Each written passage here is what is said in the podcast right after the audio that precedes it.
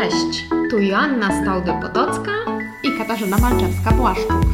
Witajcie w Inflow with Life. Mówimy o pracy w harmonii z życiem, o wychodzeniu z wypalenia zawodowego i o radości z pracy. W dzisiejszym odcinku porozmawiamy o tym, dlaczego wypalenie zawodowe jest tematem tabu i dlaczego statystyki w Polsce są tak zatrważające. My z Joanną w kwestii wypalenia odbyłyśmy dużo rozmów. Ta dzisiejsza jest dla nas szczególna, bo pierwszy raz z Wami. Ale zacznijmy od początku. Wypalenie zawodowe, czyli co? No właśnie, wypalenie zawodowe w Polsce jest często mylone ze zmęczeniem, czy wręcz z takim powiedzeniem, które się przyjęło, mianowicie zmęczony zmęczeniem. Wypalenie zawodowe jest czymś dużo bardziej poważniejszym. Przede wszystkim trwa długo, miesiące, a może nawet lata. Wymaga też długiej rekonwalescencji i urlop, który być może w tej chwili odbywacie, nie wystarczy, aby wyjść z wypalenia zawodowego. Źródło ma w chronicznym stresie wynikającym z pracy, niesie za sobą głębokie objawy emocjonalno-psychiczne i ma znaczący wpływ na nasze funkcjonowanie. Jest to powszechny problem w Polsce. Kasiu, jakie są statystyki? No niestety bardzo zatrważające. Polska jest na czele krajów, w których pracownicy deklarują poczucie wypalenia lub czują, że są bardzo blisko wypalenia i jest to aż 70%. Ta sytuacja znacznie pogorszyła się po pandemii. Jesteśmy najmniej zadowoleni z pracy i jest to poniżej 30%. To jest bardzo, bardzo nisko. Jesteśmy wśród 3 najniżej uplasowanych krajów w Europie, jeżeli chodzi o zadowolenie z pracy. No właśnie, to znaczy, że wielu z nas tego doświadczenia wypalenia doświadcza. Dlaczego tak się dzieje? Jakie jest nasze doświadczenie z wypaleniem? Nas również to wypalenie dotknęło. Obie przeszłyśmy wypalenie zawodowe pomimo licznych sukcesów. I kiedy sobie z Kasią zdałyśmy sprawę, że obie tego doświadczamy, zaczęłyśmy szukać różnic, podobieństw, wymieniać doświadczenia, analizować przyczyny, a także rozmawiać ze specjalistami. No i trochę się tego zebrało. Kasia, więc dlaczego mówimy teraz otwarcie o tym trudnym doświadczeniu? No przede wszystkim mamy ambitny plan, aby odczarować to tabu i liczymy, że to nam wszystkim bardzo pomoże. Z jednej strony chcemy oswoić ten bardzo wstydliwy temat, zbudować świadomość, że tak nie musi być i pokazać na naszym przykładzie, jak można z niego wyjść.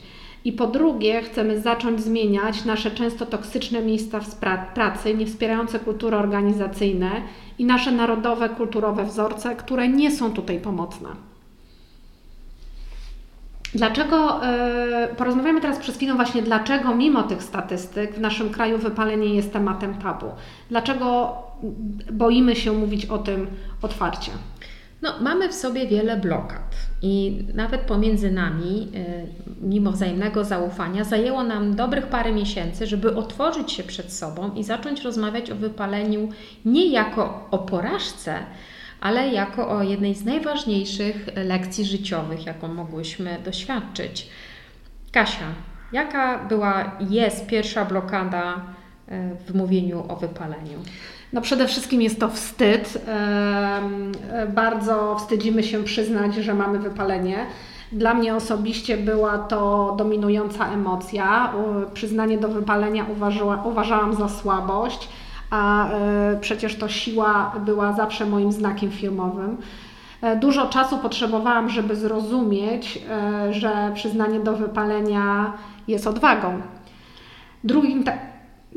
Jaki był drugi element? Tak, drugi element dla mnie to była presja. Ja uważałam, że zawsze muszę sobie dać radę, że muszę być silna, że nie mogę okazywać emocji, słabości, nie mogę zawieść innych. Mam być jak ta skała i opoka, bo inni są ważniejsi niż ja i było to też częścią mojego wychowania i tego, co mi powiedziano w domu. Kolejną emocją jest strach. Często myślimy, że jesteśmy niewystarczający, że nie nadajemy się do tego, co robimy, mimo sukcesów. Takie myślenie często mi towarzyszyło i wiem, że brzmi to irracjonalnie, ale właśnie tym karmi nasz umysł w wypaleniu. Tak, ja mogę też powiedzieć o braku empatii do siebie. Nie umiałam dbać o siebie, za dużo na siebie brałam, oszczędzałam zespół, chroniłam przed ilością pracy, projektami, polityką firmy itd. Ale też co ważne, nie słuchałam własnego ciała, które wysyłało do mnie rozpaczliwe wołania o odpoczynek i zajęcie się z ciałem, sobą. W sytuacji też nie pomaga powszechnie obowiązujący destrukcyjny styl pracy, autorytaryzm, kryzys przywództwa, często chaos, nieumiejętność realistycznego zarządzania zmianą i taki ogólnie przyjęte podejście, że liczy się tylko efekt, a nie sposób dojścia do celu. Takie, no właśnie, akceptowanie po trupach do celu. Tak, i finalnie myślimy też, że takie w pokoleniu 40+ jest przekonanie, że jaka praca by nie była, należy jej się trzymać i nie wolno jej kwestionować, bo kwestionowanie niesie za sobą ryzyko utraty pracy, a wielu z nas nie jest na to mentalnie gotowymi. Także to są takie najważniejsze z naszego punktu widzenia blokady. Nam się udało odczarować ten temat wypalenia. Zaczęłyśmy o tym między sobą rozmawiać. Kasia, dlaczego nam się to udało? No, żeby być tutaj zupełnie szczerym, nie było od początku to takie proste. Przez kilka miesięcy prowadzenia wspólnych projektów strategicznych, a ani ja, ani Joanna nie miałyśmy pojęcia, że każda z nas doświadczyła wypalenia.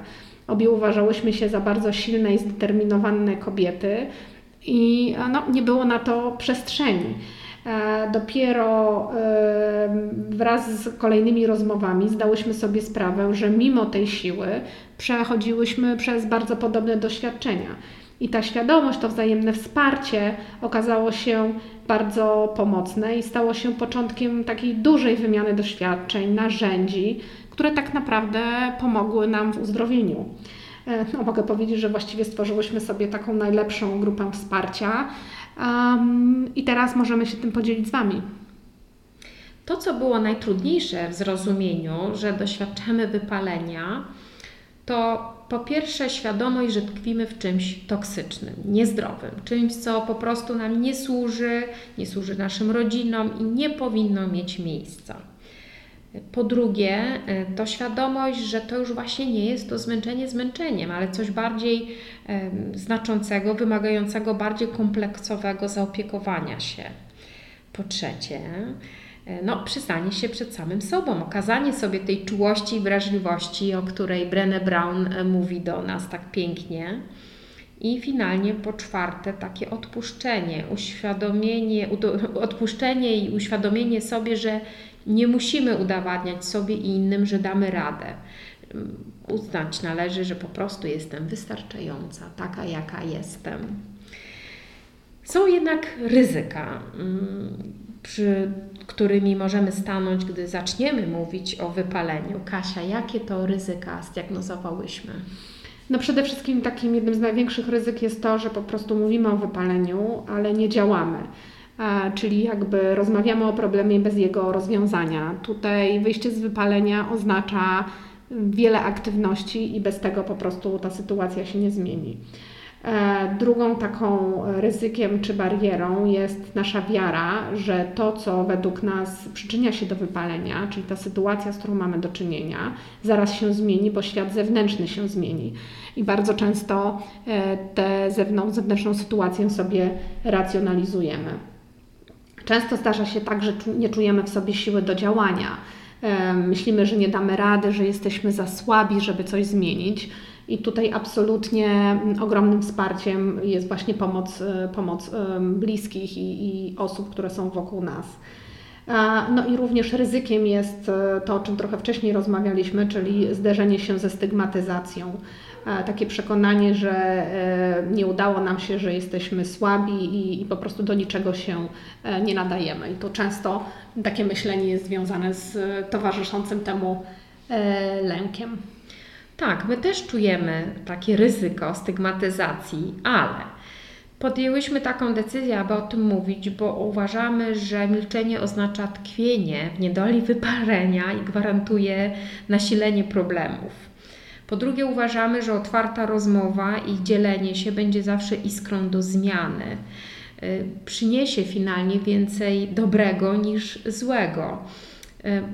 Wierzymy, że mówienie głośno pomoże zrozumieć, jak wielki i powszechny jest to problem, i finalnie ufamy, że nasza inicjatywa pomoże zmieniać miejsca pracy na bardziej szczęśliwe i odnoszące sukces, takie, które my nazywamy Inflow with Life, czyli w harmonii i w zgodzie z radosnym, pogodnym, dobrym życiem.